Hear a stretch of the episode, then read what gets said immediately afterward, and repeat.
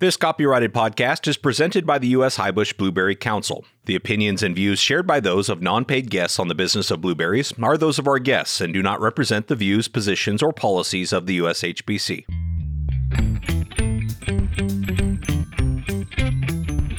The blueberry industry is like no other passionate, resilient, and innovative. This podcast is your source for the latest information on the management, markets, research, and technology related to blueberry production.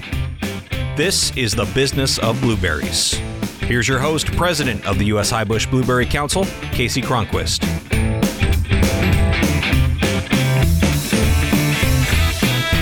Well, welcome back to another episode of The Business of Blueberries, the only podcast dedicated exclusively to the blueberry industry.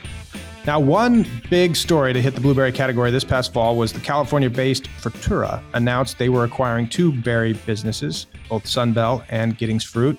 So, joining me today is David Krause, CEO of Frutura. I'm looking forward to this conversation, learning more about David and his company, and getting his perspective on the future of blueberries. Before joining Frutura, David served as the president of Wonderful Citrus, the largest integrated growing packer and shipper of fresh citrus in the world, with 58,000 plus acres of company owned and operated farmland in California, Texas, and Mexico. David, thanks for joining me on the business of blueberries. Thank you, Kasey. Thanks for having me on. Well, it's a pleasure. You know, I think for those who may not have known who you were before you jumped right into the thick of things, I thought we'd just start off by talking about who you are learning more about David. I understand you started your career in agriculture as soon as you could ride a bicycle. So maybe you could tell us a little bit more about that. Yeah, not a very interesting story, Kasey, and a short one at that. But you're you're right. I, I basically have grown up in this industry, um, lived my whole life in the Reedley area, and lucky enough to be able to work at a fairly young age in agriculture in various different roles. So it's been my life and enjoy it thoroughly. Still live in the same region today. Excellent. Yeah, I had the opportunity to meet you down there recently and and a lot of ag going on down there and and certainly something that you can see the whole community culture everything down in the valley here in California uh, represented there. So maybe talk a little bit about what, you know, your journey from there to Frutura itself.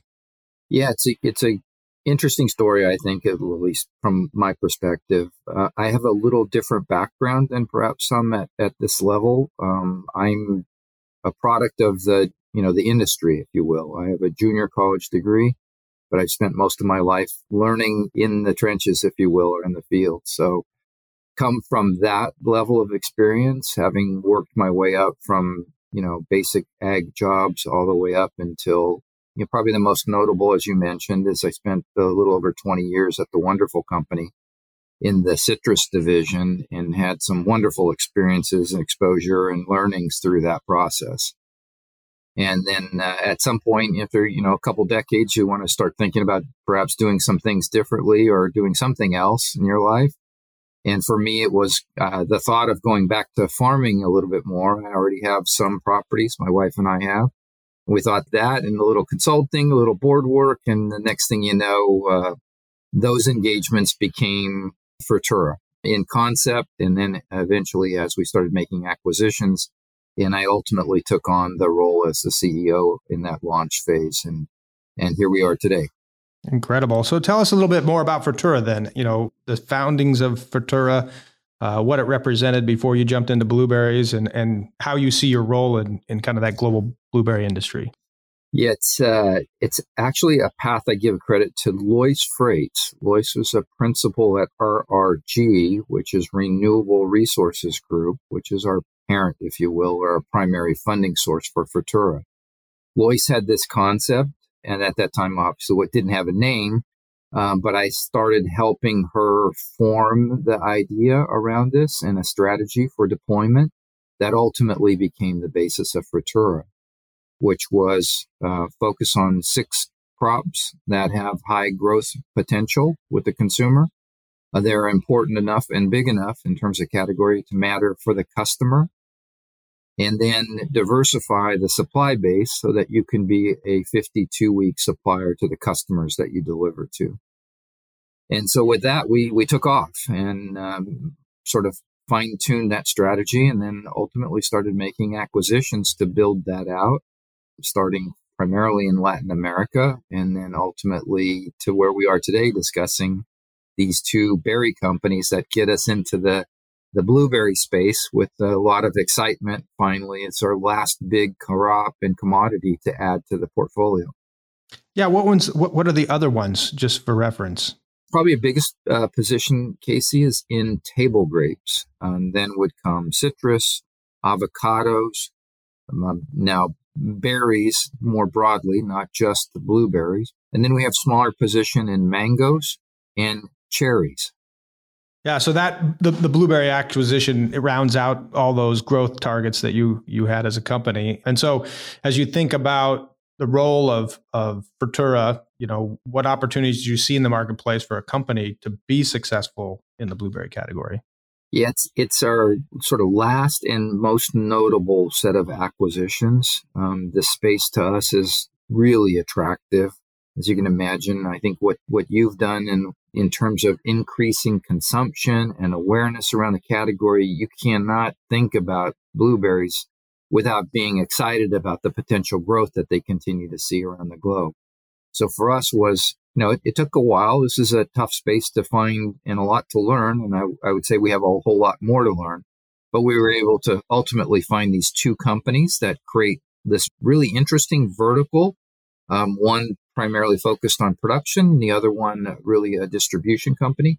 And by combining the two, we get this wonderful vertical platform that really puts us in that space. I mean, it's not very often that you get to sort of do two acquisitions almost simultaneously to build a vertical. Yeah, I think when the news broke, for those who had seen this thing come together kind of as one, did it start off as one, or did, did was there always imagination in how it could become two, and and maybe for some perspective, like how long does it take to put a deal like that together? Those are great questions, and and I will say it takes a long time and a lot of patience. And and no, they didn't come together. It's sort of one led to the other, um, as often does, right? You sort of follow a trail, and then you get traction, and the next thing you know, you, it grows on you. And that's the way this transaction happened. Um, we've been in discussions for well over a year now, to be honest.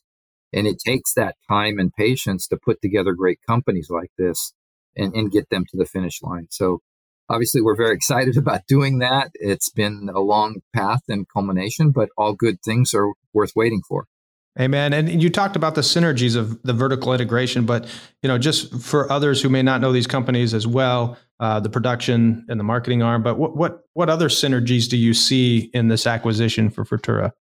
Well, for us, it's not just the, the, blueberry space or the berry space. It's the linkage that we have across those six commodities that I, I mentioned earlier. So we have a, another distribution company within the portfolio called Dakin Hackett. Well, Sun Belle is already working together with Dakin Hackett and they're sharing customer mix and they're sharing stories about where do you have penetration? How can you help me? You know, distribution, you know, leveraging. That's the concept around Frutura is take a group of companies and different crops and figure out how to drive synergy by putting them all in one common family. And so we, we have a fair amount of work to do in that area, but we see a lot of potential and a lot of very interesting things. And, and vice versa. Sun Belle has a wonderful distribution network across the US, and we'll use that for our other crops and distribution. We can reach every customer in the US market within, call it two days.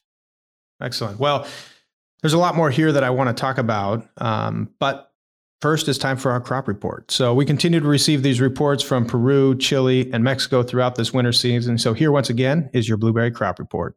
It's time for your blueberry crop report, an update on crop conditions and markets from important blueberry growing areas. Today, you'll hear from Daniel Bustamante in Peru and Mario Ramirez in Mexico.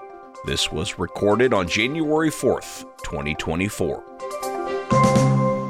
Hello, this is Daniel with a crop report from Peru until the end of week 52 that ran from December 25th to December 31st. So far, this season that started in week 18 until the current week 52, Peru has shipped a total of 396 million pounds of fresh blueberries to the world, which is 30% less volume than what was shipped during the same period last season. The US remains as the main destination for Peruvian blueberries, representing 54% of the total shipments so far, followed by Europe with uh, 29%, China with 13%, and other markets accounting for the remaining 4%. Of the total volume shipped, 11% have been organics. During week 52, Peru shipped a total of 14.1 million pounds, which is 22% less volume than last week, but slightly more than the weekly volume reported by Proarándanos in December's projections. The US market represented 64% of the, of the shipped uh, volume with uh, 9.1 million pounds, which is 12% less volume than uh, what was shipped last week. And this volume should be arriving to the US market between the third week of uh, January and the fourth. The other markets where Peru shipped blueberries to this week were Europe with 26% of the volume, China with 8%, and other destinations with 2%. This has been the Peruvian crop report for the last week of 2023. Thank you. Human with the Mexican blueberries report for week 52 of 2023 from December 25 to December 31.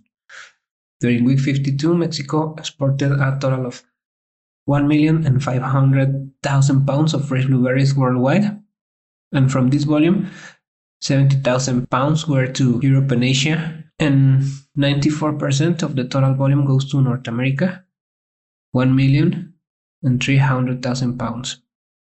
Good volumes of organic blueberries continue. That week, 18% of the total volume were organic blueberries. It means 220,000 pounds, mainly to North America.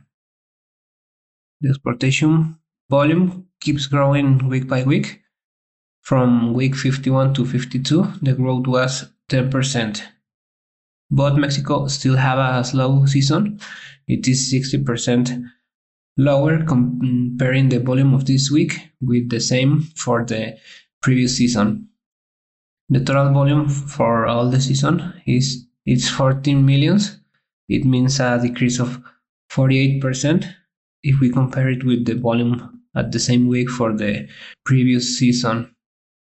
We have no affectations in weather reported, and that's all in my report. Thank you very much. Well, thanks so much to our busy growers and colleagues who take time to participate in these reports. As a reminder, you can go to the new USHBC website, ushbc.org forward slash data to find our data and insight center to see more about what's happening in our blueberry industry. So visit us there at ushbc.org forward slash data to check that out. Okay, let's go back to today's conversation with David. David, uh, again, we were just talking about those synergies at which you're combining these companies and making Frutura vertically integrated, but also across a number of different commodities. You're a young company, but you're made up of a number of really established players in these spaces. So how do you make sure you maintain the advantage of both the new approaches and of course, you know, leaning into experience like yours uh, over the years at the wonderful company? How, how, how are you seeing the combination of that being effective for Frutura?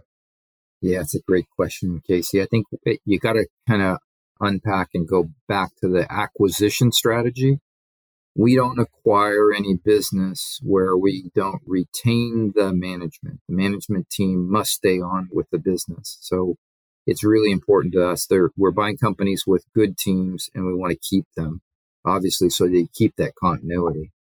And then if you do that, then my job's a lot easier, right? Then it's only about how do you lift them or make them better, if you will, by either connecting them to a new peer across the aisle in a different crop or figuring out how to leverage synergies across the platform in some way, shape, or form.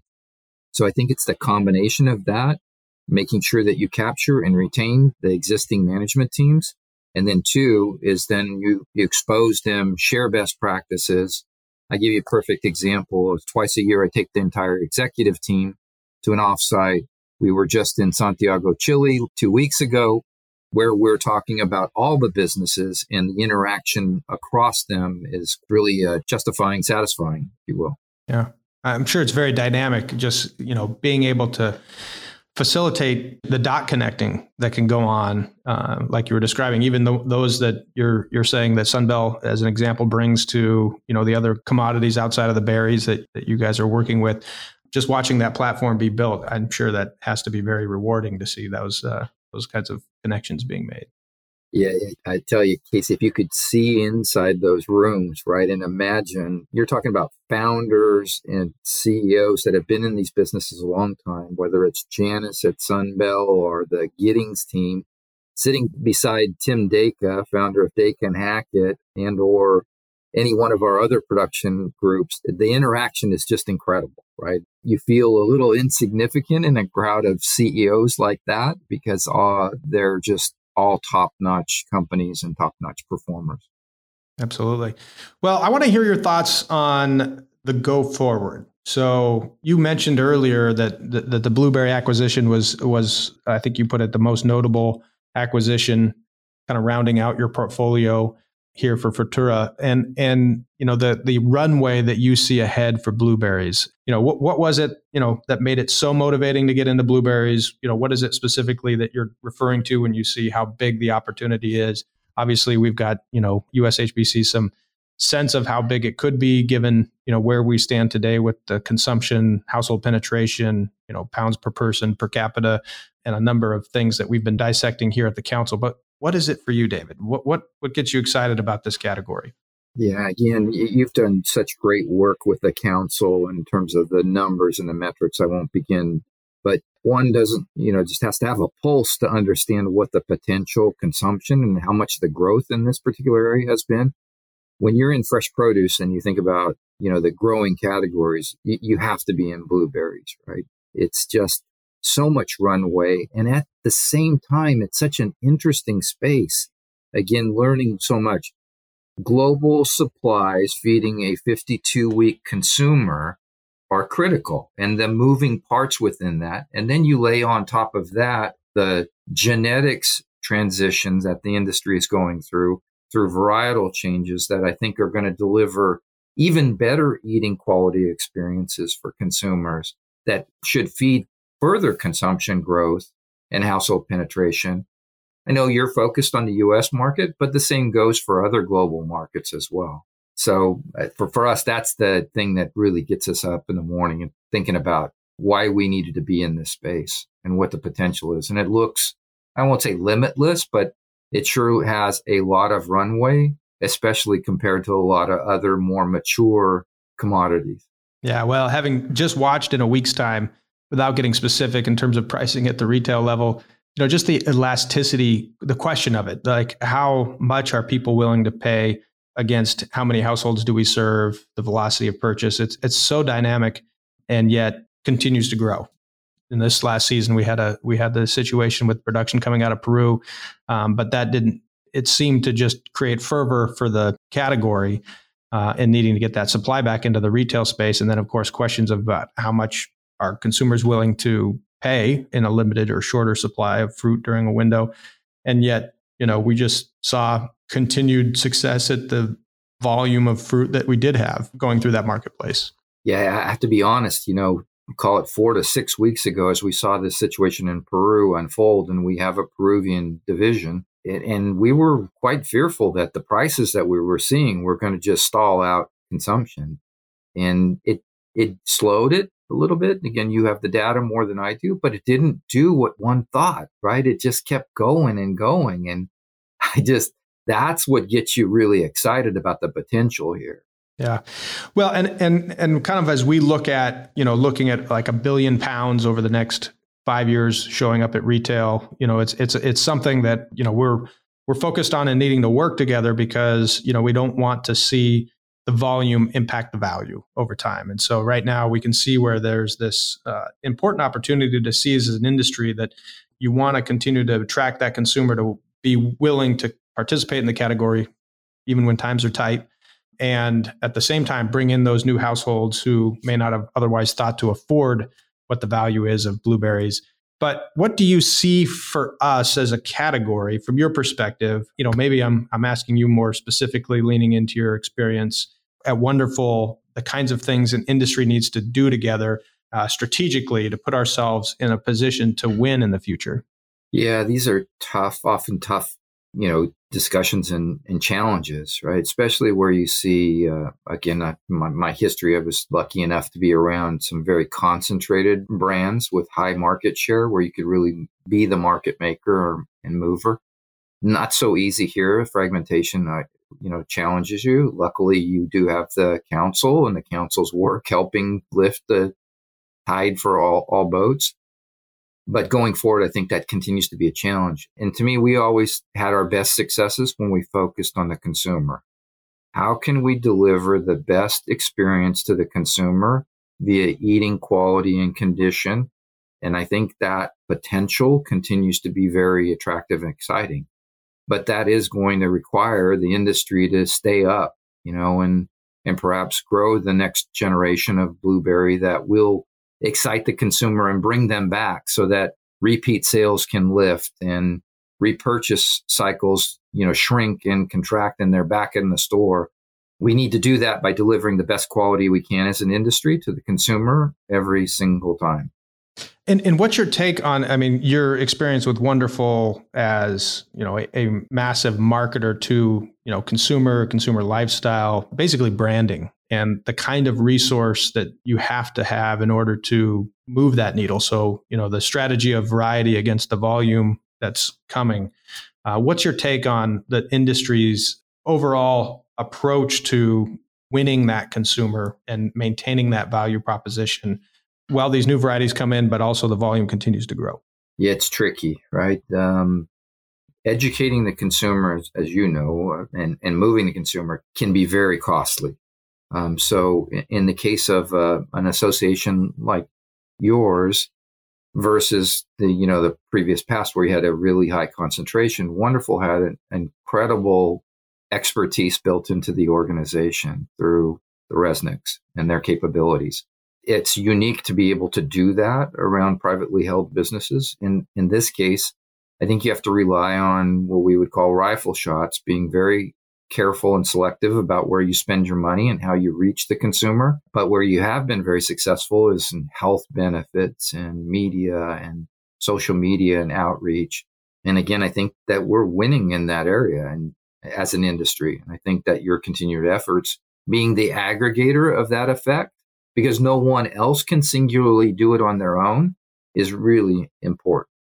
And I think that's what we're finding too. It's the aggregation of almost the example you shared about having those CEOs in one room. Uh, what what I've experienced certainly here at the council with people like yourself who who have a point of view on how big that opportunity could be working together because no one of these companies could do it alone but working together there's opportunities that each have seen in the go forward, even in the circumstance where we're seeing basically this rising of volume against the need to maintain value and to bring those resources and those prices back to our growers.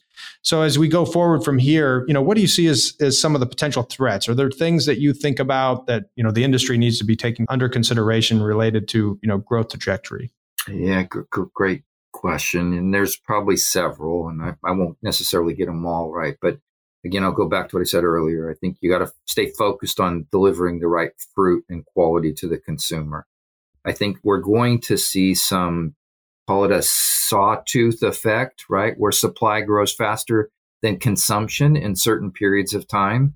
And then as consumption continues to move, it'll catch up. Um, supply imbalances from production region, you know, place to place, globe to globe, imports versus regional production, you know, in, in the U.S. Those imbalances from time to time will be painful, and they'll ultimately smooth out as consumption continues to grow if we keep focused on doing the right thing for the consumer, so that we don't turn the consumer off. I, I think the rest is just kind of the nature of the beasts, right? We often, as growers, we overplant in a particular region, get a little too overzealous, and then there's some pain and then the adjustment takes place and then you move on. In this case, luckily, you've got increasing consumption. So it's just kind of a matter of time between those balancing out and bringing back equilibrium between the supply and the demand. Yeah, I mean, from your perspective, you know, we're looking at a, a current consumption level of just 6.4 pounds per year, which I think is remarkable given what I think the industry generally thinks about itself, or at least when we are thinking about how many blueberries are in the market against you know the the pressures of the supply and demand curve um, but really 6.4 pounds is not a lot given what other probably commodities you're experienced with or, or where we think blueberries could be in households in the future I agree completely. I think there's several key elements, right? The production of your users. I'm going to guess that in those user sets are some high potential, high users, frequency and volume that give you an indication of what the potential looks like. And then if you marry that with your household penetration and the number of new consumers that you could bring to the category, those numbers are immense, right? Small movement in per capita consumption can be a complete market maker. I mean, we could find out that we don't have enough supply in many parts and times of the season because of the potential change in just those two facts, right? Pounds consumed per user and then new households are new consumers. And that's what I think gets us the most exciting. It's the, the potential that this industry has.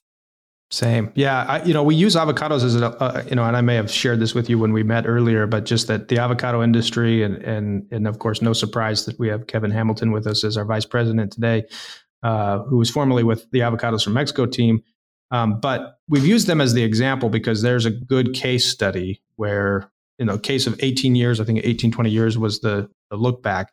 Uh, they saw an eight time increase of pounds coming into the market while holding the real price. And uh, it, it's no small feat, but it's one that we're certainly aspiring to as blueberries because that's that's the kind of thing I think our stakeholders expect is that the, how do you keep this thing how do you how do you accomplish the dual mandate of maintaining the value of the product while driving an increasing amount of supply for 52 weeks a year. I totally agree. And I think it's a very, you know, apropos comparison because I think about the same thing. How do you lift consumption for the North American producer? You make the product available to the consumer 52 weeks of the year so they never go, they never take it off their list. And that is how we both win, right? Whether you're on the import side or whether you're on the domestic production side. And for us, it, we're agnostic, right? We want to satisfy customers and consumers by having great product available 52 weeks of the year. And I think that's the avocado story, right? It's it's so interesting, right? What was in the early days, you know, extremely fearful by the domestic producers, and there were all of these issues, ended up being advantageous for both sides. Now, are there other commodities that you look at that inspire you, David, in terms of what blueberries could look more like or become in the future? Well, I, I don't know, Kasey. I'd say that blueberries is so unique at this moment. I mean, I, I look back at our launch of the Easy Peel Mandarin through, you know, both the Cutie program and then ultimately Halos, that success in terms of what consumption growth can look like when you put the right product in front of a consumer that eats good and meets their expectations. It's just amazing what can happen. And I think blueberries is exactly positioned to be the same. Is it going to be easy? No. Thank goodness we have folks like you and telling the story and putting some effort behind that and how we continue to do that as a collective group i think is important it goes back to the avocado story right they did it because they came together as an association and really put their effort together instead of trying to whack each other they they said let's work together to try to lift this thing and i think we'll have to continue to do that as well well it's going to be great to get to know your leadership uh, through Frutura and certainly, you know, continuing to work with Giddings and, and, and Sun Belle through Frutura. Uh, talk a little bit about the full integration. What does that full integration look like five years from now? Yeah, I, I guess the short answer, Kasey, is I'm not exactly sure, right? So it's very early days for us. But imagine in, in my mind is that the wall between these two separate companies virtually disappears. So Sun Belle, Janice, and her team are just excellent at understanding the market, great customer relations.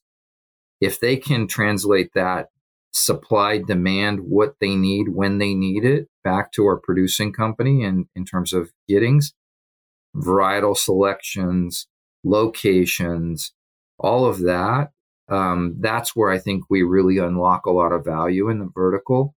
And then we'll focus on all the logistic stuff that says, how do we get the best product from the field to the DC, to the customer as quickly as we possibly can? Those would be some key areas for us that we, we want to unlock value. Strategically looking at what we need, when we need it, and what's the right quality.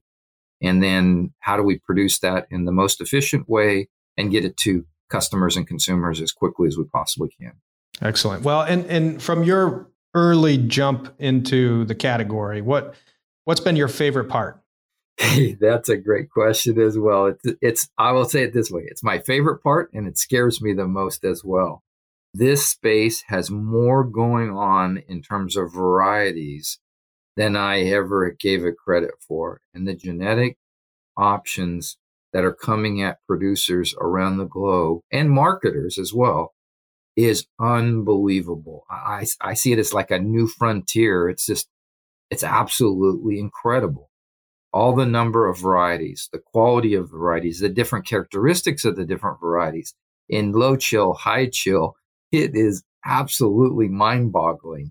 And I don't pretend to understand it all that well, but it excites me. And at the same time, it, it does make me nervous, right? Because it's, you got to have the right stuff. And that means capital investments. That means, you know, being not fearful of taking stuff out that doesn't meet the, you know, customer's expectation.